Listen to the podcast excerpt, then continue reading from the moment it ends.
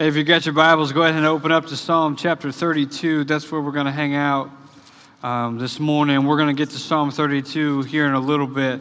Um, but first, what I want to do is I want to kind of recap um, the series that we've been in. Um, we're going to have an extended time of testimonies this morning. Um, and then we'll get to Psalm 32. So before we get to Psalm 32, we're wrapping up this series that we've been in called God's Economy. Okay? And we started this series looking at, okay, who is my supplier? And we established, and we all have to conclude, we all have to establish that God is my supplier, that everything that I have is because God has supplied it to me. The cars that I have, the family that I have, the spouse that I have, the money that I have, the kids that I have, everything that I have is because God is the supplier, and He's the supplier of all life. And then the next week we talked about hey, what's the demand? What does God demand of what He has supplied us? And Scott talked about ultimately it comes down to this God demands that you be rich towards God, and God demands that you be rich towards other people. That that is our responsibility with what God has supplied us. And then Adam talked about, all right, production. And the question that Adam posed is hey, what are we producing? What are you producing with what God has supplied you? Are you producing something that is, that is of value to the kingdom of God? Or are you producing something that is building your own cathedral? Right? For your own legacy, for your own glory. What is it that you are producing with what God has supplied you?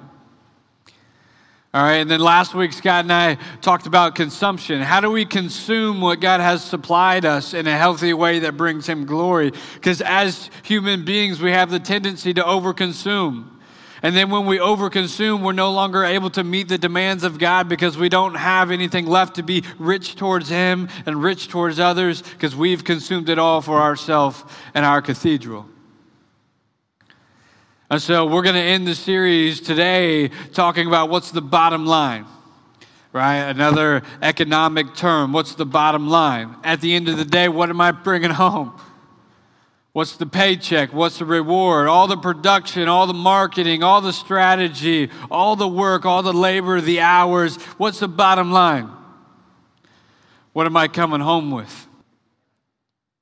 We got another testimony that's coming um, and so, as tradition here at Gateway, we're going to make a lot of noise, all right, uh, for this person who's going to who's going to come up and share his testimony, all right. And so, make a lot of noise for Rob Schultz.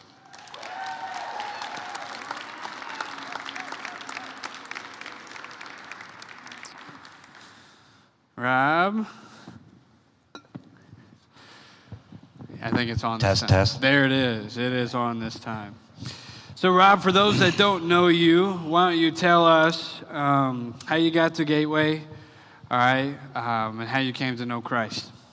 All right, so um, I became a believer about seven years ago. Um, grew up in a non religious family.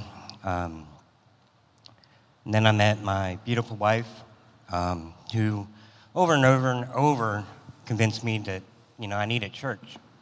Didn't believe her, but she was right. um, man, uh, I lost my train of thought. What were you? How you got here? All right, so how you came to know Christ? We uh, we went through you know a few different churches and they were pretty good, um, but uh, as my whole family can testify to this, we came to Gateway and it was more than a church the first day we been, we stepped through that door, family. I mean, never been, you know, so welcomed. It's, it's just amazing.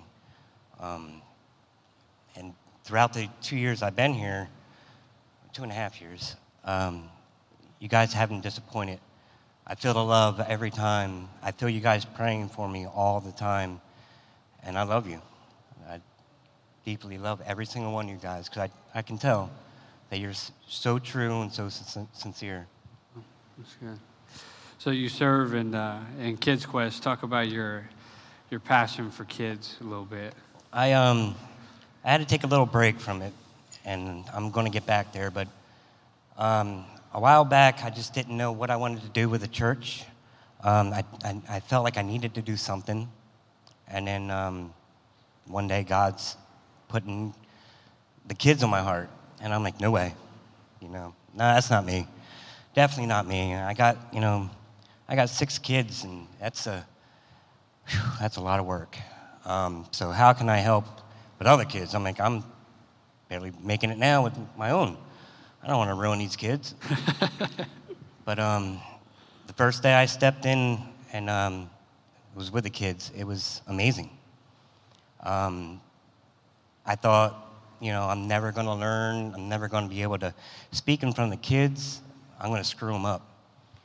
And uh, God was right there with me. He helped me through everything. I mean, I just started reading the Bible too at the time, getting really faithful on that, and I was quoting scripture and not even realizing it. Um, I mean, he just he helped me through it.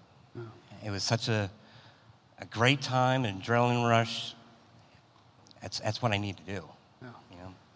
Okay. All right. So two part question here. Um, you know, what's your what's the journey been like over the last two years? You know, in your life, um, and then uh, how has God been rich? How have you seen God been rich towards you um, over the last couple years in the midst of that journey? Okay, bear with me, guys. so, the last two years has been super rough on me and my family. I was diagnosed with an autoimmune disease called CIDP. Um, basically, this disease takes my body down. It, um, my immune system attacks my nerves to where I go numb. And just hard to walk, hard to grab something. You know, the, the normal writing or open a soda, you know. It was really, really a struggle. Um, you go to think that if your body goes numb, you can't feel anything, right? No, that's not the, that's not the deal. I'm in constant pain, nerve damage, puts you in pain all the time. So it's, it's just a struggle to do a normal life. My, um, my life now is beyond normal. Um, one day I'll probably get back there, but say without the support of you guys, my family, and God, I don't know what I'd be doing right now. Mm. So you talked about the difficulties over the last couple of years, right? You, you're accustomed, you know, to providing for your house. You know, um, you're working, right? Now you're not doing those things, right? Yeah. You, you feel, you know, you feel embarrassed. You know. Um, yeah, I um, so going from a normal life, you know, normal nine to five job, having a you know a decent family, and just every day is being a normal deal, to where I lost my job. I lost the ability to do a lot of things that you know I took advantage of. Um, I lost a lot. But so in uh, the midst of all that, then with all that, I realized one day, you know, I'm losing so much you know, but I gain a lot more. You know, my, my wife is such a huge support for me. my, uh, my family's there all the time. The church is there all the time.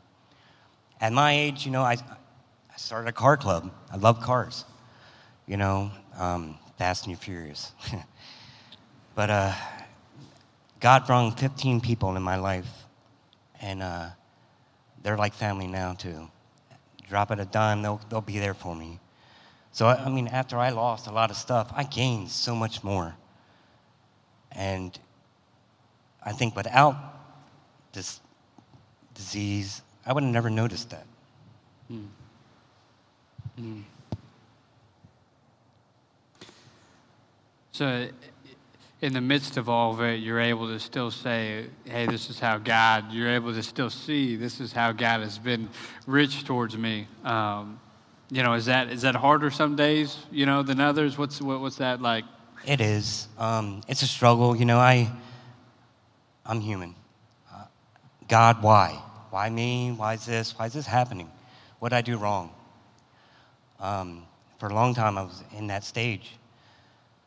And then that's when I smartened up and looked and, you know, was in His Word and even though I was reading the Bible, I wasn't getting the answers I wanted, which is a surprise, right? Every time I see my wife come through the door, my daughters, my sons, God put them there for me to remind me all the good things in life. It's not about working. It's, it's not about who's in charge of the house. Um, you know, being the man of the house, when you can't open up a can of soda for your daughter, that's pretty embarrassing. When you um, can't get up off your chair and everybody's like, come on, let's go, come on, and you really physically can't do it, it's challenging. It crushes a man. And thank God, God is good.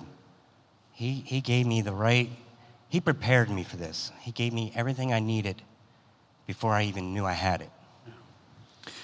Last week, sitting down with Rob, and um, you know, it just struck me, um, you know, listening to him talk about, you know, the journey and the testimony, but in spite of all that, going, you know what? But I've got, I've got this group of guys that come over every week, and we talk cars, and that's been a huge blessing in my life. I got people, you know, from the church, you know, support me, that support my family, you know, in different ways, and uh, that's a blessing, you know, in my life. You know, um, God has been faithful, God's been good, and that seems like in, in a season where you're experiencing these things, like, what?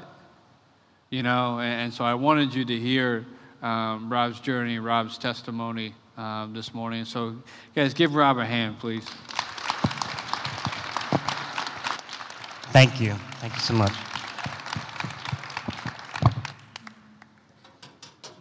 Good. If you got your Bibles, all right, look at Psalm chapter 32 with me.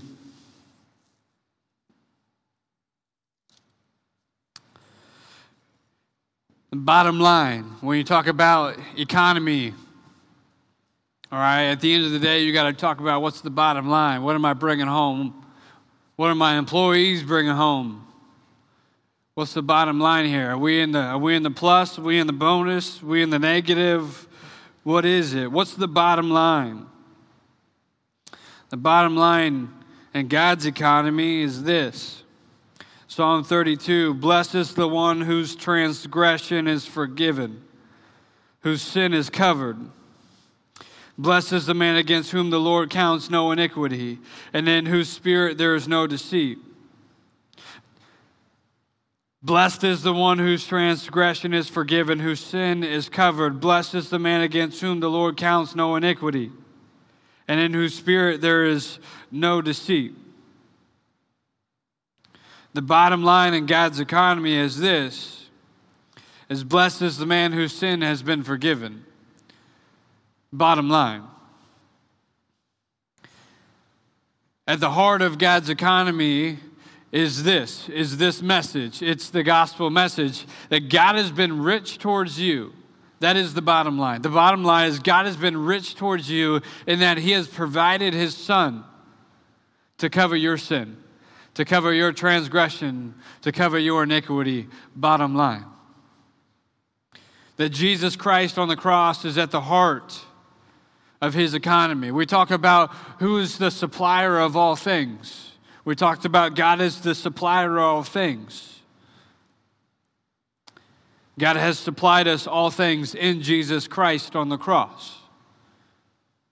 We talked about what does God demand of us or what does God ask of us. God asks us to love people richly because Jesus Christ on the cross is the demonstration of what it means to love richly. That is to give up yourself for somebody else. No greater love than this that one man would give up his life for another. Jesus Christ on the cross is the picture of what God asks of us. We talked about production. What are we producing? Are we producing something for the kingdom of God or are we producing something for ourselves? God came down and ushered in the kingdom of heaven in the here and now because he went to the cross. The kingdom has come now because Christ went to the cross. And now we get to be uh, uh, players in this, where we get to produce things for the kingdom of God in the here and now because Christ on the cross. We talked about consumption last week, and Jesus Christ and the cross is at the center of consumption as well. Because when you look at Jesus on the cross, you have to look at it and you have to see Him consuming all of God's wrath for you. That is what is happening on the cross, is that Jesus Christ is consuming God's wrath on your behalf. Jesus Christ is at the center of God's economy. He is the bottom line. Jesus Christ is the bottom line. Here's the difference between the world's economy and our economy. Excuse me, the world's economy and God's economy. In the world's economy, when you start talking about bottom line, you talk about, hey, at the end of the day, what do I bring home after it's all done? After the marketing has taken place, after I have spent this amount of hours in labor, after I have right sold this, the year's over. Like, hey, at the end of the day, then what am I bringing home? What's the bottom line after it's all said and done? That's the world's economy when it comes to bottom line and profit. In God's economy, it's reversed. The bottom line is this you already have everything. Because when you have Christ, you have everything. You're not waiting till the end to go, okay, hey, what's my reward? What's my take home? You have Christ, you have the reward, you have everything. And so now we go compelled by that to live in His economy, to live generously to live sacrificially. God's economy, He says, hey, look, I have already provided everything for you. You have already the riches of Christ. Now go and live generously. Let that compel you. Whereas the world's economy says, hey, you need to do these things, you need to do this, then your bottom line before you get your reward. You need to produce, you need to work, you need to do this, then you'll get your reward. That's not Christianity. That's not God's economy. God's economy says, while you were still a sinner, I died for you and gave you the riches of forevermore. Now go live. That's a, we don't we don't deserve that. In Psalm 32, David says, Blessed is the man whose sin has been forgiven by Christ. Blessed is that man. Divinely favored is that man. That's the bottom line for us, Gateway. Christ is the bottom line. You have all the riches in Christ. So now go. Go live generously. Go walk in obedience. Go live in his economy. Go look different than the world. You have the reward already. You have the reward already. Okay? The band's going to come back up and we're going to worship. During worship, it's the first Sunday of the month. All right, if you're visiting uh, and you don't know, the first Sunday of the month for us is what we call first fruits. All right, we're in the middle of raising money um, so that we can build our permanent facility. And so the first Sunday of each month, all right, we have our first fruits give. All right, and so during worship, you can come up here, all right, and you can give into this treasure chest up here. Okay, hear me out. We don't believe in manipulation here. We believe, all right, in the Spirit of God. So as the Spirit moves you to give, all right, then give all right? And so there's no pressure, there's no manipulation um, from me, from leadership, as the Spirit moves you, okay? Stand with me, let's pray, let's worship together. God, thanks for your richness. Thanks for the testimony this morning that you are with us, that you are near us, that you have not abandoned us, that your mercies new every morning that you're patient with us. God, thank you for your richness. Most of all, thank you for the richness of your Son, Jesus Christ, that while we were still sinners, God, that you would die for us. That you would say, you know what, Zach, you don't deserve the reward, but listen to me. Here's the reward. Take the reward. Go live in freedom. Now go live your life. Now take off the bondage. Now don't return to that anymore. Here's the reward. Now go live. That's that's Christianity. That is scandalous grace. Here's Zach. Here's the reward. You don't got to work for this reward. Here's the reward. Now go live in the freedom in which I've called you to. God, thank you that you would be that generous, that you would be that loving. God, move in power in our church, move in power in our midst. And don't leave us, don't forsake us. Amen.